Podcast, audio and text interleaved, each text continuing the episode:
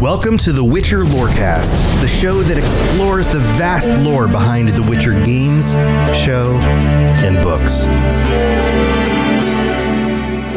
Witchers, welcome back to the Witcher Lorecast. This is your host Tom, or Robots. I'm here with Toasty, my my favorite, most knowledgeable Witcher fan. There you go. That was that was complimentary. That one wasn't even backhanded. How do you feel about that? Worried.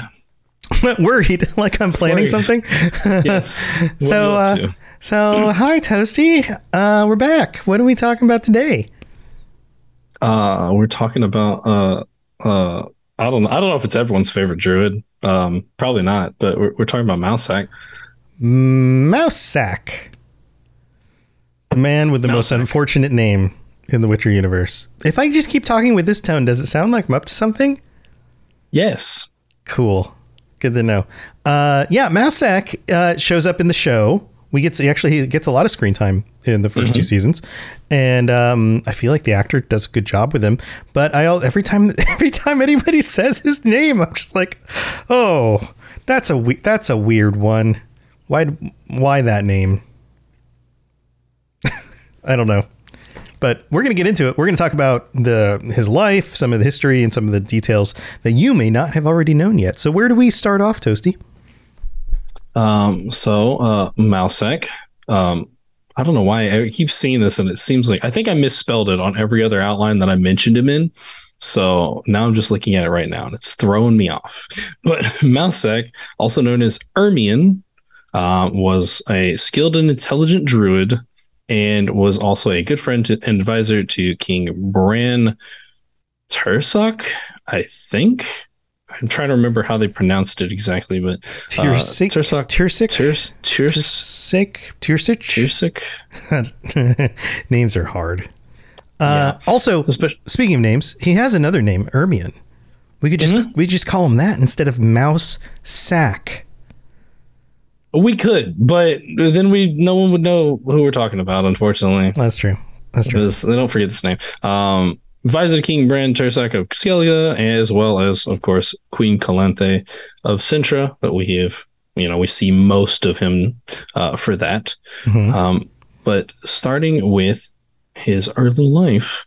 Um, so his early life is something that was not expanded upon in comic form, or was expanded upon in comic form, Only in comic Um, form, right? only in comic form. So the next part is not canonical technically, but we're going to talk about the different, um, all the different like as, uh, aspects of the Witcher universe in this right. uh, episode, anyways. Right. So, So, but like- so you know, like we normally do. Yeah. to the books.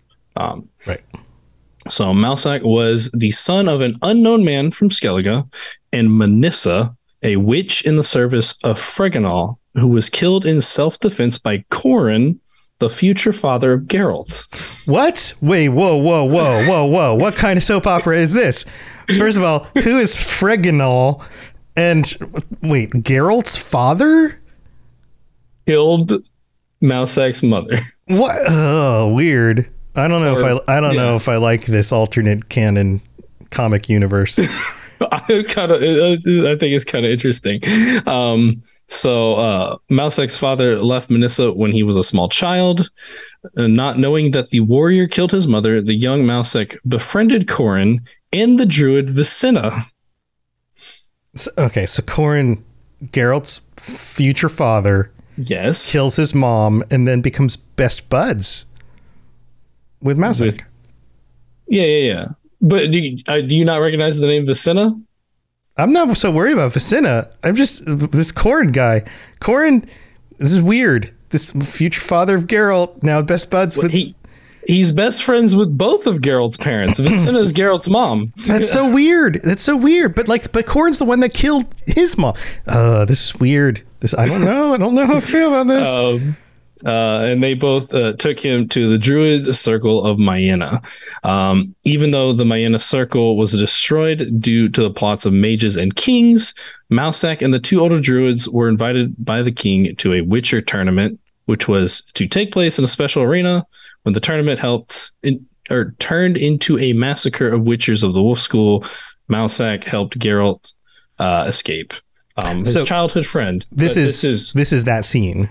This is that scene. This is Right. obviously uh kind of yeah, it's like a middle yeah, middle ground young Geralt here. Um back whenever I can't remember exactly when that that comic took place. He wasn't like the Geralt we know now. So um but he's still kind of younger.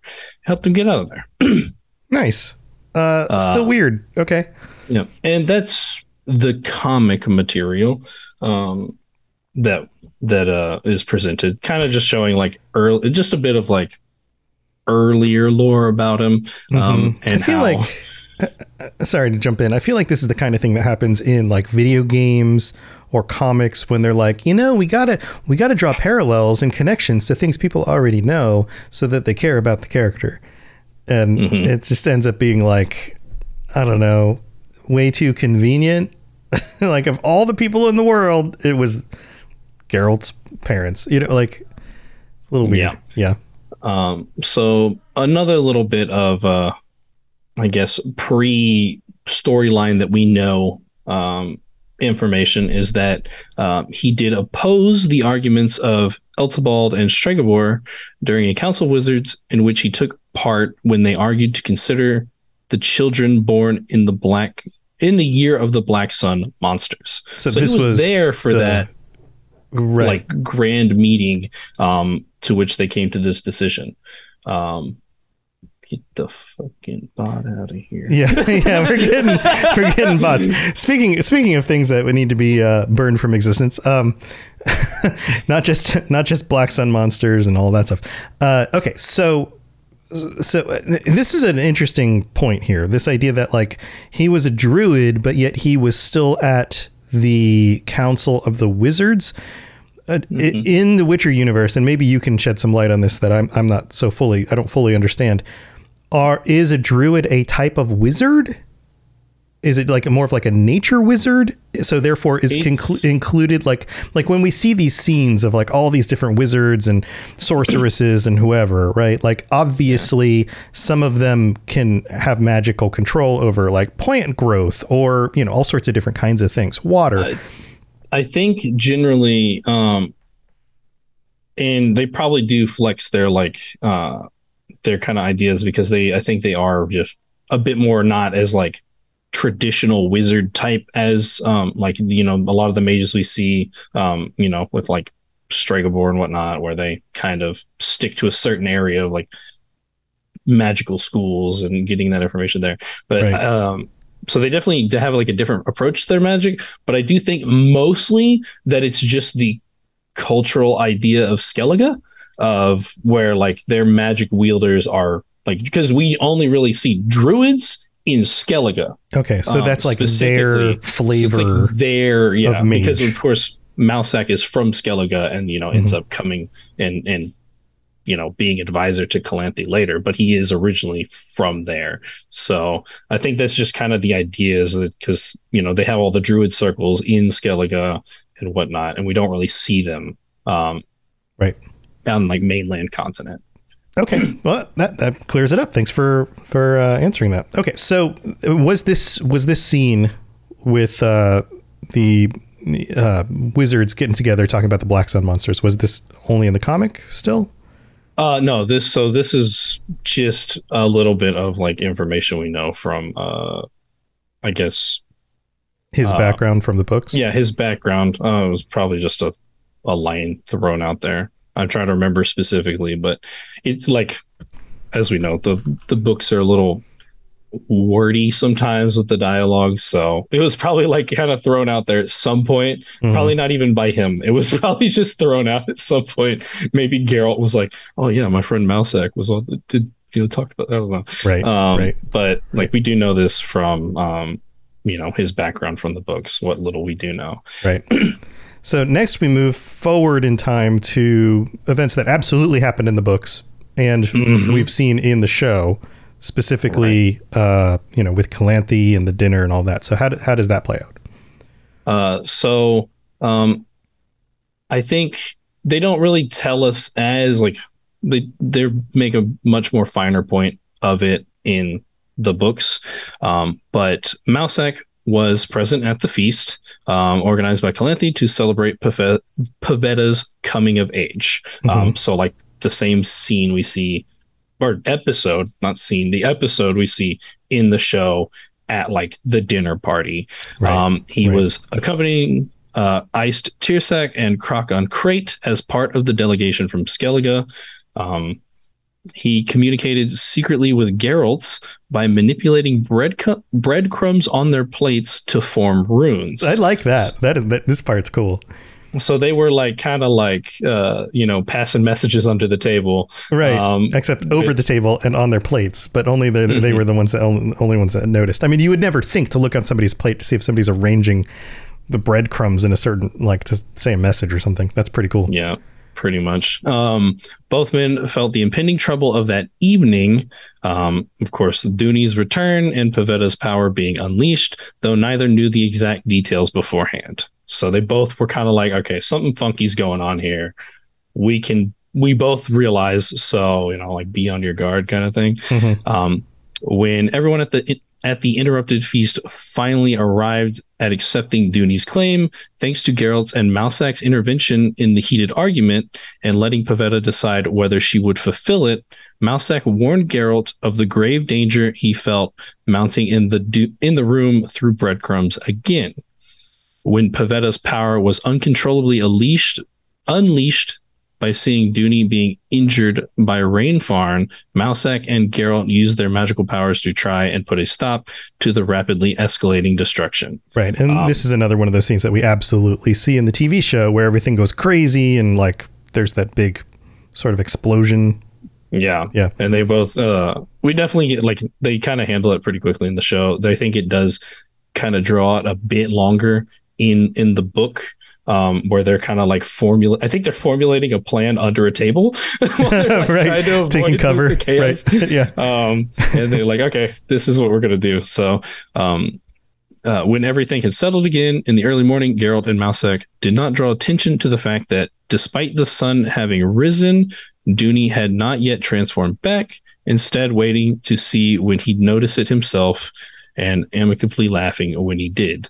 When following Eist Tuirseach's marriage with Calanthe, Mousak stayed in Cintra to heal the injured and see to it that Pavetta learned to control her power. Often accompanying, accompanying Pavetta's newborn daughter, Cirilla, he gained the young princess's familiar endearment.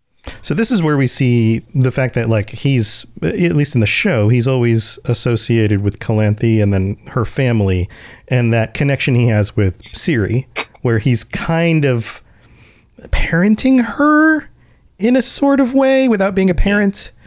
He's kind of like a, I mean, just he's like a mentor to her. Yeah. you know, he's like teaches her things and whatnot, and including he's he even like teaches her like all like the political things that she needs to learn for being like a princess. Uh, Right. Because we see him like constantly getting on to her for like, you know, Right. doing things improper. Right. And, and we see that uh, um, obviously her mother and father are busy, or stepfather are busy, and clearly having somebody like Mousak there to advise on, well, this is the protocol, this is what you really should be doing, especially somebody as strong willed as Ciri, I'm sure was very helpful in that situation. Yeah. And especially like knowing probably like, you know, Pavetta, this happened with Pavetta, and he's pretty much like probably like, I need to stick around because it probably is going to happen with Ciri too at some point. Right. Um, so she needs to, I'll, I'll be here for when she needs to learn kind of thing. Right. So, Right. um, so uh, moving on from that, uh, we get to the story of Brokilon, which is uh, pretty different from the show. Um, Mhm. because uh, the show does it like only Ciri, and then of course the little elf boy. Um, in the original, uh, Ciri is much younger um, in the books, and Mhm. Mousak and Geralt are kind of involved in that one. Um, Yeah. Geralt especially is involved in the whole thing. Um, Mousak shows up near the end, but um, yeah, there's definitely a bit more going on there. Uh, so So this is Yeah. after Ciri Ciri leaves. Ciri runs away. Mhm. Right. And so uh, Well, We it's un- like during it's during uh because I think I believe she was to be married off to someone when she was younger, Mhm. um, and she didn't like him, uh, and so she like ran off uh, away from them. And then Geralt, you know, of course, stumbles upon her because you know the that their destinies are bound together. Right. So, Right. but in 1263, Mousak was searching Brokilon Forest for Ciri when he came across her and Geralt, who were being attacked by mercenaries and helped them defeat the men. Uh, later in the trio, later while the trio were resting under a tree, Mousak informed Geralt that Calanthe had canceled Ciri's engagement to Prince Kistrin of Verden. And that was the person she was to be married to. Mhm. Um, and upon their return to Cintra with Ciri, he would also encourage her to pick her own partner. Great. heard, yeah, that sounds that sounds wonderful. Yeah. Getting to choose Um, your own marriage, amazing. What a novel idea.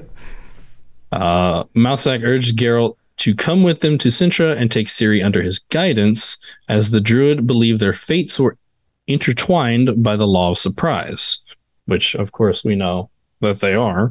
Uh, uh, Geralt, who did not believe in destiny and thought that one was only destined to die, declined the offer. Yeah, so this is even though this plays out differently in the show, the, there's definitely a scene where Mousak and Geralt are debating the whole law of surprise and, and how strongly destiny actually works or if it works at all. And we get the scene where Geralt's like, he doesn't believe any of it.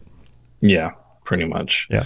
Um, Mousak reminisced the old prophecy the sword of destiny has two edges. He explained that, like a two edged sword that can either serve its bearer or harm them, the destiny of Ciri and Geralt could be pure or sinister. He further explained that the bond between them could be pure, but only if Geralt connects with her as a guardian, or it could manifest itself differently in a negative or destructive way if he abandoned her. Yeah, this is one of those points that uh, in every in every story you have foreshadowing all of that, right? But this is one of those really great points that that uh, conveys the severity and importance of what's happening with Ciri in a way that like puts you on edge. You know, you're like you're like, oh, okay, uh, may, if this is true, then either this is going to go terribly or it's going to go well. It just depends on what Geralt decides to do here. And Geralt is not one who believes in destiny. So how is this going to shake out? It's one of those moments. Yeah. Um, and uh, of course, um, as we're all probably aware, um, he ignores the persuasions of Mousak, uh, got on his horse, and rode away. There he goes. So, bye, bye, Geralt. See you later. Yep. Yep. But of course, as part of their, you know, their whole link is that um, it's going to keep coming back. Yeah, He's going to keep running into her in the oddest circumstances. Right, right. Uh, Which eventually starts to kind of, you know, convince him of something. But what's interesting here is in the books, he's convinced of the destiny of death. And I don't feel like that is is as far forward of theme or an idea that comes across in the show. Mhm. This idea that like he's not he's not 100% against destiny. He just only believes that your death is destined. The way like not, not the events of your life, just how you end up, how you go out of this world. That's your Yeah. destiny. they don't really uh and one of the unfortunate things because i do think it's an, a very interesting like concept in the books that they just don't ever talk about is just you know the entire like they don't talk about really the entire idea of destiny like there's the few little parts but like i mean uh they don't really bring up the importance of this stuff i mean in the original you know dinner party story in the book Geralt like in the show they just make it kind of a joke where he's like you know like Mhm. you know like i don't i don't really want anything so i'll just you know invoke the law of surprise because you know it's bullshit anyways Because whatever, Um, I don't. and- yeah, I don't want you to paint and- anything. So it's like Right. it turn like it ends up being like legit she's pregnant with a child and he's like oh you know oh fuck but like in the books he's he makes a very fine point of like are you sure you want to ask me like are you sure you want to offer me that because in a circumstance like this, there's only one thing I can like I can really ask for because it's very important and very crucial, especially to like, you know, witchers in general. Mm-hmm. And like he asks Duny like three times, like, like, are you certain you are willing to offer anything? And then invokes the law of surprise. And it's a very like important and like dramatic moment of, you know, the importance of the law of surprise. And like in the show, they just make a joke about it until it's like, you know, oh no, this is actually important. Um, yeah. it yeah. has yeah. weight. There's weight to it. Yeah. So it's one of those changes. I think. It, I don't know. It's it's the, we see this in the moving of books to movies and TV shows all the time, where these kinds of things are tweaked, and I think they do it for a like, well, the audience isn't going to believe it the the real way, the way it is in the books. So we have to make like Geralt is kind of flippant and he doesn't believe in it. So let's just make it a joke. Because that's just easier, you know, rather than like the, the way you described.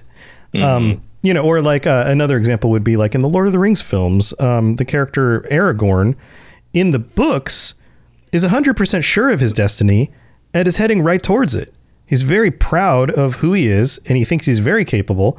But in the movies, he's avoiding it. And he, and he does he's not sure of himself. They're like, why flip it? Because the audience isn't going to believe a character who actually like is sure of himself. You know, like, yeah, what? Why?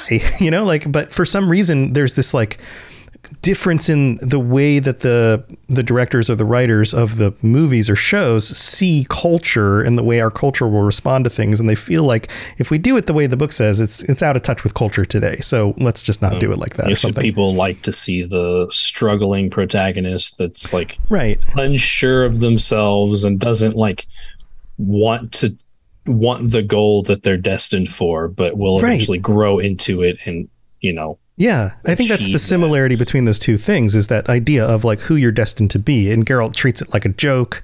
Aragorn in that example treats it like something that he's trying to avoid, you know, when in actuality they both, you know, are a little bit more sure about the way things actually work. Yeah, and of course this is all part of like I think the dramatics of like uh because of course he does believe in it there, but then like later on he doesn't believe in it and I think because it, it's also part of like the dynamic between him Yennefer with like, you know, because of I think because of his relationship with Yennefer and he believes that they're destined, but then it's so like painful because mm-hmm. they clash so much mm-hmm. and have so much strife that he doesn't want to anymore. Right. He's kind of like right. sick of it at this point. Right. So yeah, yeah, and Rob notes conflict is more interesting in, in chat. Uh, I suppose the writers take that and apply it uh, with even more conflict to that story as much as they can. It might be, but I could also see how there could be conflict around a character feeling too sure of themselves. You know, like you can you can draw conflict in both directions. Like, or I mean, I mean, people love to see the you know, the the character that's like does believe in something, but then ends up having reasons to struggle with that belief later. Like, right. Right. You know, that's, Why not? That's something people love. People love seeing people like characters who struggle with what they thought was right or mm-hmm. they thought was true, and then starting to question it. Um, you know, like so I mean, they could have gone that way because he definitely does. Yeah. You know. Yeah. So yeah, could have gone either way. Um, true. True. All right. Well, after the break, we're going to get to the events that happen after these things. So we're going to basically continue the timeline and then get into a little bit uh, from The Witcher 3. So don't go anywhere. We've got some patrons to thank. Very well. Let us get this over with. Something has infested my vineyard. Mm-hmm. Great. Let me go prepare my something oil then. All right, here we are in the middle of the show where we get to thank our patrons. And big shout out to all of our patrons, everybody who helps support us. We don't have any new ones this week, but we do have 14 current patrons and two higher vampires, Jared M. and Ben of Temeria, who get shout outs every week. So thank you all for your support. We really do appreciate it. And uh, we do have a new review as well. Before we get to the review, reviews, if you want to check out all the different stuff you can get ad free episodes, episodes early, new t shirts, which will be rolling out, I think, next week. I'll have to to double check the, the time, but it's sometime in the middle of this month. Got That some new, right, Yeah, I got think. some new T-shirts. Uh, uh, and I have been designing, and um, we we did like the whole monster thing with like the letter with the description of the monster to go hunt. These new ones are are a little bit different, a little bit more stylish, and I think you guys will like them. So all that stuff's going to be up on the Patreon, patreon.com slash Witcher Lorecast. We also have a new review. This one comes from Raglan of Powys from Great Britain. Uh, Toasty's nodding his head. All right, cool, good name. Um, this one says a great dive into the lore of The Witcher, five stars. Hi, fellow Witchers. Discovered this a few weeks ago and have been hooked ever since. The chemistry between you all is great. We've got great chemistry, Toasty, and I love getting a better understanding of the wider lore in The Witcher. Toast, Toasty's got a funny grin on his face. Keep doing what you're doing and stay safe on the path. Yours, Raglan of Powys. Look, Raglan, I appreciate your review.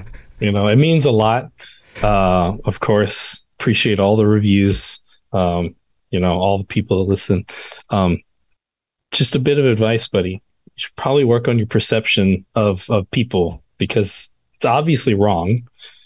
If you think we have great chemistry, you're mistaken.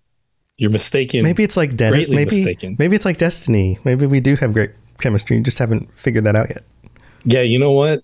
Uh, Geralt and Yennefer were destined too, and their chemistry's all out of whack. So Hey, there you go. There you you, go. you don't have to have good chemistry for Destiny. All right. All right, but th- Raglan, thank you so much, and every every anyone who takes the time to leave a rating, especially a five star rating with a review, we'll read those out on a future episode of the show. And uh, you can always drop us a rating on Spotify as well. There's like 400 and something of you guys who have done that. We really do appreciate it. And if even if you don't have, even if you don't listen on Apple Podcasts, if you have an account, you can just log in and leave us another review, and we'll read out your words on a future episode of the show. So thank you to everybody for all of your support. Let's move on with the rest of this story about Mousesack. Here we go. You smell of death and destiny, heroics and heartbreak. It's onion. Right, yeah. Yeah, Genesis in chat says antagonistic chemistry, anti But see, see, Rockland, if you want to hear, uh, you, if you want to hear good chemistry, you should listen to the Cyberpunk Lorecast because me and Jin have good chemistry. That's just because she's the same. That's just because she's more attractive than I am. That has nothing to do with it. Huh? Huh? Everybody has good chemistry with Genesis. Anyway, um, uh, before we got that got more awkward than I intended. Um, anyway, Jesus let's talk about uh, sack of mouse some more. Here we go. Anyways, um, broke my brain. All right, Dear so God, what happens after these other events? Whoa! Uh, yeah. Uh, eventually survived the slaughter of Cintra and fled. Um, in 1272, he and Geralt met again, this time at Ard Skellig, where Mousak, known here as Ermion, managed to become the Hierophant of the local circle of druids. It turned out that he did not want to let Yennefer go to the destroyed part of the forest, which she wanted to explore. He eventually allowed it only after consent from Crach an Craite, even though he was strongly upset by the sorceress because she, with the help of Geralt, stole the mask of Uroboros from his laboratory. Uh, his anger reached its zenith where zenith when Yin used the mask. This rendered the mask useless and also created a huge storm. He calmed down a little though when he learned that it was necessary to find Ciri, but was still very angry. this is a very specific uh, series of events. hmm I don't know what else to say about it. Um, I guess it does make sense that he was back at Ard Skellig because that's where he came from. Uh, it is interesting that he uses a different name over there. Maybe that's the his more natural name among his own people. I don't know that we know the answer to that. I don't. Yeah, I don't think I know the reason why he's Ermion here. Maybe it's like part of something of like, you know, Maybe, that's his last druid name. ritual or something. That's his last name. That's what it is. He's Mousak Ermion. Or maybe he's or maybe it's his Ermion first. Yeah, maybe it's his first Uh, name. I feel like it'd be Ermion Mousak. I don't know. I'm not entirely fair. Yeah, but that's less. That's even more unfortunate if that's like your family name. Yes, I know what a zenith is, Rob. I just said it wrong, my guy. Thanks, Rob. All right, so okay, so that's is that's everything we know from the books. Other than that, he really doesn't show that much. yeah, because I mean, as we know, it's Geralt perspective. I Right. mean, you know, we see what we see. These so. are the times that he runs in. He and Geralt kind of cross paths. Um, Mm-hmm. all right, what about The Witcher Three? Yeah. Uh, so we have a journal entry, pretty sizable journal entry. Um, Should I read it? for him? I love reading Yes, journal entries. Um, should I do it in a funny voice? How does I don't know. Do what you want. who is it written by? Uh, it's just it's just a journal entry. They're not always written by every like by a person. By whose perspective? All right, so I'll just Yeah. I'll, I'll just read it. I'm assuming this is Geralt's journal, like, might be kind of thing, might be Geralt. Most druids oh of Skellige. Oh my god, I would like tear my voice up to keep doing that. Differ from the deeply rooted continental stereotype of a gray-bearded old man in white robes, bowing before sacred oaks, taming wyverns. Wyverns? How did we decide we wanted to say that word? I don't remember. And pestering local pestering local lords with petitions to add yet another species to the list of protected beasts. Ermion, Geralt's old acquaintance, was no exception in this regard. This stiff bearded, spindly man was the leader of the Druid Circle in Skellige, which matches what we'd previously mentioned. He was also Jarl Crach an Craite's advisor on matters of magic and the mystical, as well as on any and all issues requiring more refinement than a well timed uppercut or a hard swung axe. That is a comment on Crach an Craite's willingness to hit things to fix them. Um, Ermion was known to be obstinate and to have a tendency, quite rare in Skellige, to consider all possible consequences of a particular course of action before it was undertaken. All this meant that conversing with him demanded a considerable amount of time and patience. Giving all this, one can hardly be surprised that Yennefer and Geralt's rash and highly irresponsible actions regarding the magic anomaly, stealing a priceless artifact from a private chamber, being first among them, put Ermion quite out of sorts. This is one of those like parallel things that happens in the games that harkens back to the things that happen in the books, I believe. Uh, I think because no, that part was that part was the game. Right, Right. but I like mean, I this, this thing in the- they did this in the game, right? Like they they did a similar thing. game. I think this is the game. Like, I, I, at the that part, I believe you play through that. Right. Am I mistaken? Yeah, yeah, that's what I'm Um, saying. Is, is you you play through a situation very similar to what you described happened in the books, where Yennefer used the Uroboros and like basically Geralt and Yennefer do something rash and he doesn't like it, and they use a magic art, artifact in a way that he doesn't like. It happens in the book, and then it also happens in the game, I believe. I could be wrong. I'm trying to remember. I can't. I can't. I, I may have put this in the wrong. I, I don't. trying to think. Unless You this is keep- you referencing keep back to the talking, event of the, of the book. But I, I think that does happen and he gets upset about it. I'm pretty sure. Um, however, despite, I'm sure somebody's yelling at the radio. However, despite his difficult character and his, well, they're listening on their like car s- m- Oh, okay. sound system, which is still called a radio gotcha. usually. Fair enough. Fair And enough. his somewhat taste testy, not tasty, relationship with Geralt, that would be gross.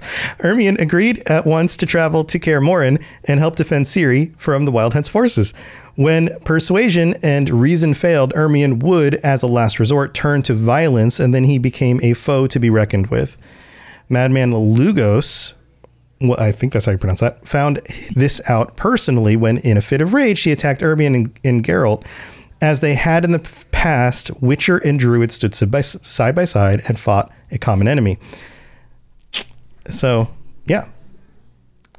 There you go. Um, yeah, and of course, uh, so there are uh, several quests that uh, Mousesack or Ermion, uh, whichever you prefer, is involved with in the game.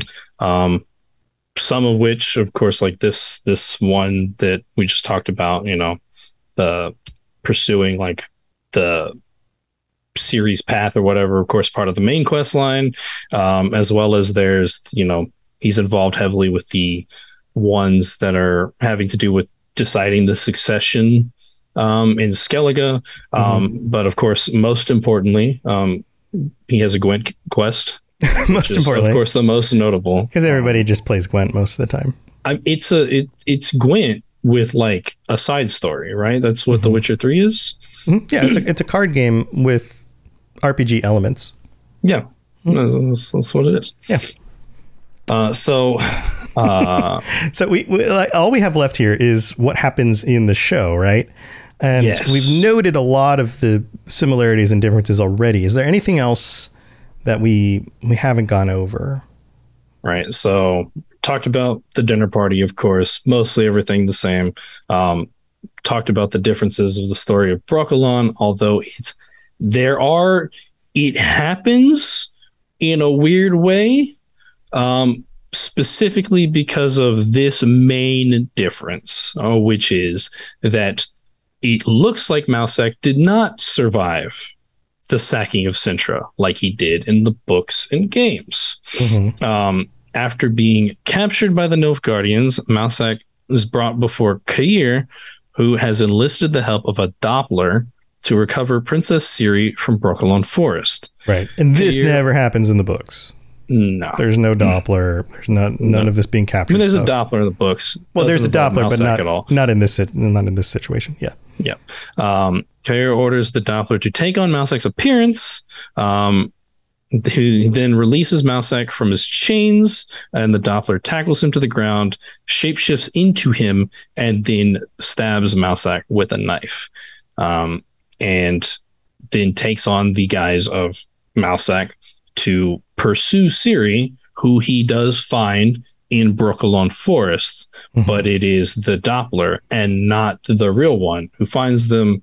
And of course, they have that whole struggle um, because she, like Ciri, picks up on it, finds out that it's not the real Mousesack. Um, even though, like, I pretty sure Dopplers are supposed to take on the memories of the person that they shapeshift into as well. Um, Yeah, but yeah, you know, we some- won't talk about that. Uh, There's know. there's some TV show uh, uh, eh, stuff going on It- here, but yeah. I think that maybe the idea is that he got careless because he was tired of answering the questions or something and Sure. slipped. I don't know. Um, right. But she figures it out. He like gets revealed as a Doppler and she runs off. Um, and this is how she kind of ends up getting separated on her own for longer.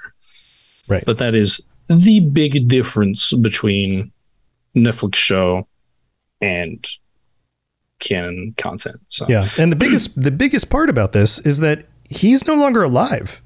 So whatever they do in the rest of the Netflix series over the next few seasons, he's not going to be at least in the time like current timeline as it move forward. Maybe flashbacks again, but nothing else moving forward. Whereas in the books, he's still around.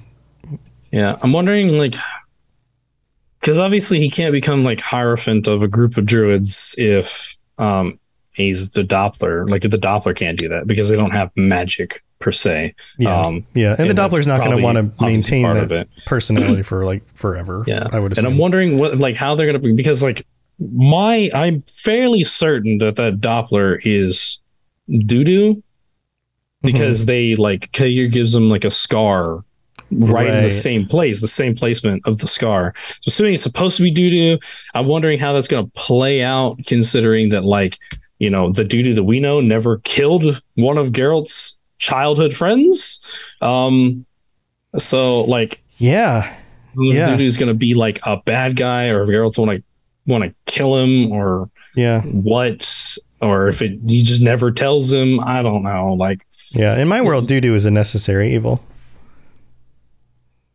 Like once a day or so. Um, so that's it. That's all we have about Massac. Mouse, mouse sack. To- Toasty just stopped moving. He's just turned to stone. I just cast a spell on him, and now he's not moving anymore. Uh, so that's it for him. You know, we should do a, a doo doo episode. Speaking of doo doo, but instead of that for next week, because we've got uh, Valentine's Day coming up. Toasty, where are we going next? have a very special uh bestiary episode for you next week that you will find out about Uh, We're not going to tell them. No we're not going to tell them. All right, you just No, have to tune in. they'll see. You have to They'll tune in, see. Mm-hmm. find out, find out how how uh, how love moves us in the future. So, thanks for tuning in, everybody. Toasty, you got anything else going on you want to share before we head out? Um, like I mentioned prior, uh, I do the Cyberpunk Lorecast with Genesis. Um, if you're into cyberpunk or you know that the games, the the tabletop, whatever. Um, and I also uh, to the Cyberpunk Red Actual Play podcast, Cyberpunked, Cyberpunk apostrophe D, with the Fumbling Four and Almighty Crit Gang. There you go. Go check that stuff out. You can find it on whatever podcatcher you're listening to this on, or robotsradio.net for links. And uh, you can find all the my other shows and my stuff I've got going on, all sorts of fun stuff. But just come join us on the Discord. Come chat. Let us know your thoughts about the games and the books and the TV show and all that stuff. And uh, until next time, Stay safe on the path. we'll see you then for our special Valentine's episode. See you later, everybody. Thanks for tuning in to the Witcher Lorecast. We'd love to hear about your experiences with the games and the books and the TV series and all your thoughts on everything. Please check out the Robots Radio Discord and follow us on Twitter at Witcher Lorecast. You've been listening to a Robots Radio podcast. Smart shows for interesting people. Check out all the shows at robotsradio.net.